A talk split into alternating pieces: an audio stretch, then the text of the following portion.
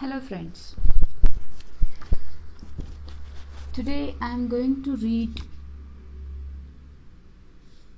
Marx a very short introduction book written by Peter Singer, published by Oxford. This book is uh, specially recommended uh, for a UPSC aspirant who has political science as a, an optional. So let me clear here the purpose of uh, reading or to making this audio is while preparing for UPSC or civil services examination sometimes we don't get time to read books while working other things. For example taking bath having breakfast lunch dinner or anything else. So at that time you can listen audio and uh, use your time. That is the basic concept or purpose of uh, uh, making this audio. Uh, guys actually this is a book. I'm going to read whole book actually. And uh, so you can add uh, or uh, it will be useful to you value addition in your answers. And it is a very good very good book. When i was preparing for upsc our seniors or our uh, teachers recommended this book so I used this book and it's very useful. So let's start from chapter second the young Hegelian because the chapter first is uh, life of Karl Marx and its impact. So we'll see this chapter at the end of uh, this book. First we will see the very important chapter from this book. So let's start chapter 2nd Young Hegelian. So let's start the young Hegelian. Little more than a year after his arrival as a student in Berlin, Marx wrote to his father that he was now attaching himself ever more closely to the current philosophy.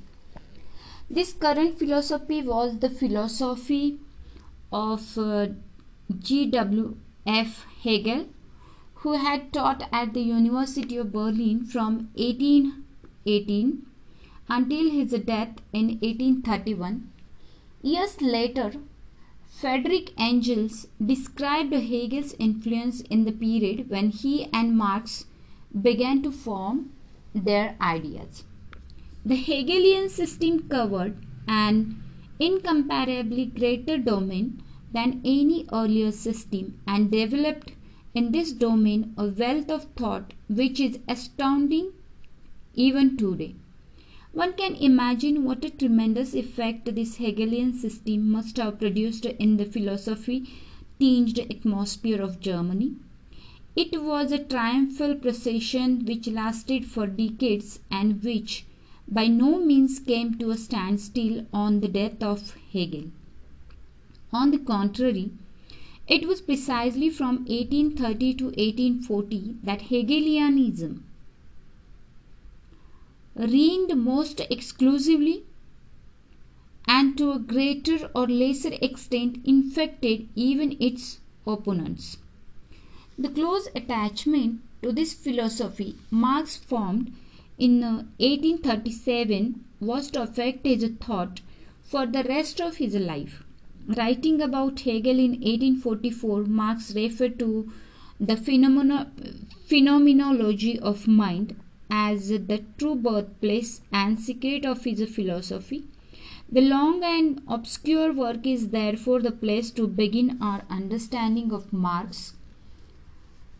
The German word for mind is sometimes translated as spirit.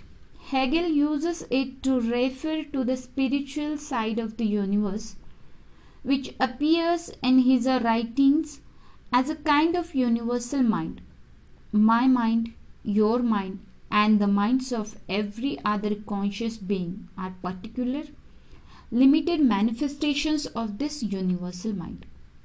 There has been a good deal of debate about uh, whether this universal mind is intended to be God or whether Hegel was, in pantheistic fashion, identifying God with the world as a whole. There is no definite answer to this question, but it seems appropriate and convenient to distinguish this universal mind from our own particular minds by writing the universal variety with a capital as a mind. The phenomenology of mind traces the development of mind from its first appearance as individual minds, conscious but neither self conscious nor free, to mind as a free and fully self conscious unity. The process is neither purely historical nor purely logical, but a strange combination of the two. One might say that Hegel is trying to show that history is the progress of mind along a logically necessary path, a path along which it must travel in order to reach its final goal. The development of mind is dialectical. Sorry. A term that has come to be associated with Marx because his own philosophy has been referred to a dialectical materialism. The dialectical elements of Marx's theory were taken over from Hegel, so this is a good place to see what dialectic is. Perhaps the most celebrated passage in the Phenomenology concerns the relationship of a master to a slave. It will illustrate what Hegel means by, by dialectic and it introduces an idea echoed in Marx's view of the relationship between capitalist and worker. Suppose we have two independent people aware of their own independence but not of their common nature as an aspect of one universal mind. Each sees the other as a rival, a limit to his own power or everything else. The situation is therefore unstable. A struggle ensues in which one conquers and enslaves the others. The master or slave relationship, however, is not stable either, although it seems at first that the master is everything and the slave is nothing. It is the slave who works and by his work changes the natural world. In this assertion of his own nature and consciousness over the natural world, the slave achieves satisfaction and develops his own self consciousness while the master becomes dependent on his slave. The ultimate outcome must therefore be the liberation of the slave and the overcoming of the initial conflict between the two independent beings. This is only one short sec section of the phenomenology, the whole of uh, which traces the development of mind as it overcomes contradiction or opposition. Mind is inherently universal, but in its limited form, as the minds of particular people, it is not aware of uh, its universal nature that is, particular people do not see themselves as all part of the one universal mind. Hegel describes this as a situation in which mind is alienated from itself, that is, people who are manifestations of mind take other people who are also manifestations of mind as something foreign, hostile, and external to them themselves, whereas they are in fact all part of the same great whole. Mind cannot be free in an alienated state, for in such a state it appears to encounter opposition and barriers to its own complete development since mind is really infinite and all encompassing, opposition and barriers are only appearances, the result of mind not recognizing itself for what it is, but taking what is really a part of itself as something alien and hostile to itself. These apparently alien forces limit the freedom of mind for if mind does not know its own infinite powers, it cannot exercise these powers to organize the world in accordance with its plans. The progress of the dialectical development of minds in Hegel's philosophy is always up, is always progress towards freedom.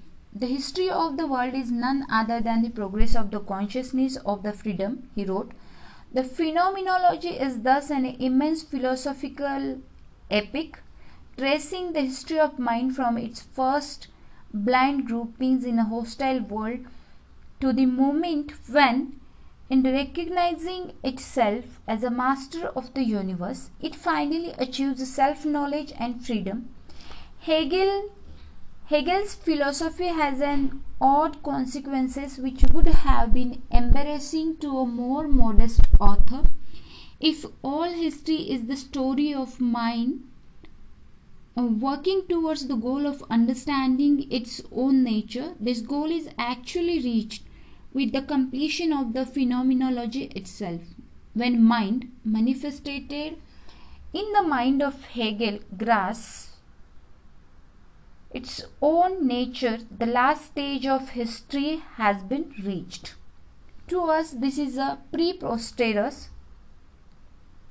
Hegel's speculative mixture of philosophy and history has been unfashionable for a long time. It was, however, taken seriously when Marx was young. Moreover, we can make sense of much of the phenomenology even if we reject the notion of a universal mind as the ultimate reality of all things. We can treat universal mind as a collective term for all human minds. We can then rewrite the phenomenology in terms of the path to human liberation. The saga of mind then becomes the saga of the human spirit. This is what a group of philosophers known as young Hegelians attempted in the decade following Hegel's death. The orthodox interpretation of Hegel was that since human society is the manifestation of mind in the world, everything is right and rational as it is. There are plenty of passages in Hegel's works which can be quoted in support of this view. At times, he seems to regard the Prussian state as the supreme reincarnation of uh, sorry as the supreme incarnation of mind since the Prussian state paid his salary as a professor of philosophy in Berlin, it is uh, not surprising that the more radical young Hegelians took the view that in these passages Hegel had betrayed his own philosophy. Among these was Marx, who wrote in his dialect, uh, doctoral thesis if a philosopher really has compromised, it is the job of his followers to use the inner core of his thought to illuminate his own superficial expressions of it. For the young Hegelians, the superficial expression of Hegel's philosophy was his acceptance of the state of politics, religion, and society in early 19th century Prussia, the inner core was his account of mind overcoming alienation, reinterpreted as an account of human self consciousness, freeing itself from the illusions that prevent it achieving self understanding and freedom. During his student days in Berlin and for a year or two afterwards, Marx was close to Bruno Bauer, a lecturer in ide- a lecturer in theology and a leading young Hegelian. Under Bauer's influence, Marx seized an orthodox uh, religion as the chief illusion standing in the way of human self understanding. The chief weapon against this illusion was a philosophy. In the preface to his doctoral thesis, Marx wrote, Philosophy makes no secret of it. The proclamation of Prometheus, in a word, I detest all the gods, is her own profession, her own slogan against all the gods of heaven and earth who do not recognize man's self consciousness as the highest divinity. There shall be no other beside it. In accordance with the general method of the young Hegelians, Bauer and Marx used Hegel's own critique of religion to reach more radical conclusions. In the Phenomenology, Hegel referred to the Christian religion at a certain stage of its development as a form of alienation for a while, God reigns, God reigns in heaven. Human beings inhabit an inferior and comparatively worthless well of tears. Human nature is divided between its essential nature, which is immortal and heavenly, and its non essential nature, which is mortal and earthly. Thus, individuals see their own essential nature as having its home in another realm they are alienated from their mortal existence and the world in which they actually live. Hegel treating this as a passing sorry Hegel treating this as a passing phase in the self alienation of mind drew no practical conclusions from it. Bauer reinterpreted it more broadly as indicating the self alienation of human beings it was humans, he maintained, who had uh, created this God who now seemed to have an independent existence, an existence which made it impossible for humans to regard themselves as the highest divinity. This philosophical conclusion pointed to a practical task to criticize religion and show human beings that God is their own creation, thus uh, ending the subordination of uh, humanity to God and the alienation of human beings from their own true nature. So the young Hegelians thought Hegel's philosophy both mystifyingly presented and incomplete. When rewritten in terms of the real world instead of the mysterious world of mind, it made sense. Mind was read as human self consciousness. The goal of history became the liberation of humanity, but this could not be achieved until the religious illusion had been overcome. Now, chapter 3rd from God to money. So, let's start chapter 3 from God to money. The transformation of Hegel's method into a weapon against religion was carried through most thoroughly by another radical Hegelian, Ludwig Feuerbach. L U D W I G F E U E R B A C H.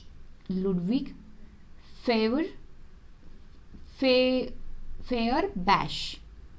Maybe I pronounced wrong, that's why I spell. Frederick Engels later wrote of the impact of the work that made a fair uh, Feuerbach famous. Then came Feuerbach's Essence of Christianity. One must himself have experienced the liberating effect of this book to get an idea of it. Enthusiasm was general. We all became at once Feuerbachians. Like Bohr, Feuerbachians in the essence of Christianity uh, characterized religion as a form of alienation. God, he wrote, is to be understood as the essence of the human species. externalized and projected into an alien reality. Wisdom, love, benevolence, these are really attributes of the human species, but we attribute them in a purified form to God. The more we enrich our concept of God in this way, however, the more we impoverish ourselves. The solution is to realize that theology is a kind of uh, misdescribed anthropology. What we believe of God is really true of ourselves. This humanity can regain its essence, which in religion it has lost. When the essence of Christianity appeared in 1841, the first meeting between Marx and Engels still lay two years ahead. The book may not have made as much of an impression on Marx as it did on Engels. for Marx had already been exposed to similar ideas through Bohr, Bauer, sorry, through Bauer, B A U E R, through Bauer, but favor Feuerbach's later works, particularly his preliminary thesis for the reform of uh, philosophy, did have a decisive impact on Marx, triggering of the next important stage in the development of his thought. Feuerbach's later work Feuerbach's later works went beyond the criticism of religion to the criticism of Hegelian philosophy itself. Yet it was a curi- uh, sorry, it, it was a curious form of criticism of Hegel, for Feuerbach continued to work by transforming Hegel using Hegel's method against all philosophy in the Hegelian mode.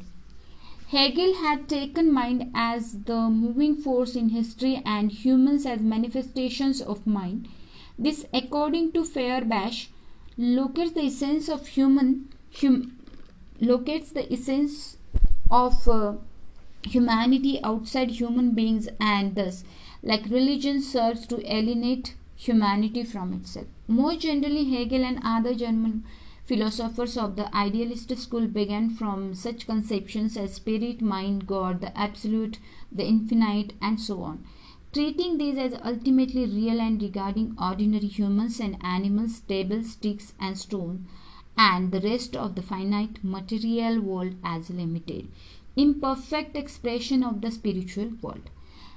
Feuerbach again reversed this, insisting that philosophy must begin with the finite material world. Thought does not precede existence, existence precedes thought. So Feuerbach put at the center of his philosophy neither God nor thought, but man. Hegel's tale of the progress of mind overcoming alienation in order to achieve freedom was uh, for Feuerbach a mystifying expression of the progress of human beings overcoming the alienation of both religion and philosophy itself. Marx seized on this idea of bringing Hegel down to earth by using Hegel's method to attack the present condition of human beings. In his brief spell as editor of the Rheinische Gazette, Marx had descended from the rarefied air of Hegelian philosophy to more practical issues like censorship, divorce, a Prussian law prohibiting the gathering of uh, dead timber from forests, and the economic distress of Moselle wine growers. When the paper was suppressed, Marx went back to philosophy, applying Feuer, Feuerbach's technique of uh, transformation to Hegel's political philosophy. Marx's ideas at this stage in 1843 are liberal rather than socialist and he still thinks that a change in consciousness is all that is needed. In the letter to Arnold Ruge, a fellow young Hegelian with whom he worked on the short-lived German-French annals, Marx wrote, "Freedom, the feeling of human, uh, the feeling of man's dignity, will have to be awakened again in these men.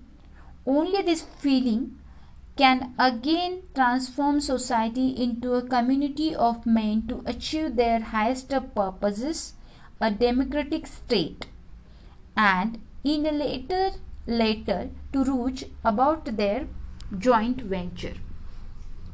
We can express the aim of our periodical in one phrase self understanding equals critical philosophy of the age concerning concerning its uh, struggles and wishes. To have its sins forgiven mankind has only to declare them for what they are. Up to this point Marx had followed fair bash in reinterpreting Hegel as a philosopher of man rather than mind. His view of uh, human beings, however, focused on their mental aspect, their thoughts, and their consciousness. The first signs of uh, a shift to his later emphasis on the material and economic conditions of human life came in an essay written in 1843 entitled On the Jewish Question. The essay uh, reviews sorry, the essay reviews two publications by Bruno Bauer on the issue of civil and political rights for Jews. Marx rejects his friend's treatment of the issue as a question of religion. It is not the Sabbath Jew we should consider, Marx says, but the everyday Jew. Accepting the common stereotype of Jews as obsessed with money and bargaining, Marx describes the Jew as merely a special manifestation of what he calls civil society's Judaism, that is, the dominance in society of bargaining and financial interest generally. Marx therefore suggests that the way to abolish the problem of Judaism is to reorganize society so as to abolish bargaining. The importance of this essay is that it sees economic life, not religion, as the chief form of human alienation. Another German writer, Moses Hess, had already developed a Feuerbach ideas in his direction, being the first, as Engels put it, to reach communism by the philosophic path. There had, of course, been many earlier communists who were more or less philosophical. What Engels meant was the path of Hegelian philosophy. Now, Marx was heading down the same route. The following quotations from On the Jewish Question reads exactly like Bauer, Fair, Feuerbach, or Marx himself a year or two earlier denouncing religion, except that where they would have written God, Marx now substitutes money. Money is the universal self constituted value of all things. Hence, it has robbed the whole world, the human world, as well as nature, of its proper value. Money is the alienated essence of man's labor and life, and this alien essence and this alien essence dominates him as uh, he worships it. The final sentence points the way forward. First, the young Hegelians, including Bauer and Feuerbach, see religion as the alienated human essence and uh, seek to end this alienation by their critical studies of uh, Christianity, then Feuerbach goes beyond religion, arguing that any philosophy which concentrates on the mental rather than the material side of human nature is a form of alienation. Now, Marx insists that it is neither religion nor philosophy but money that is the barrier to human freedom. The obvious next step is a critical study of economics. This Marx now begins. Before we follow this development, however, we must pause to note the emergence of another key element in Marx's work, which, like economics, was to remain central to his thought and uh, activity. So, chapter 4 Enter the proletariat.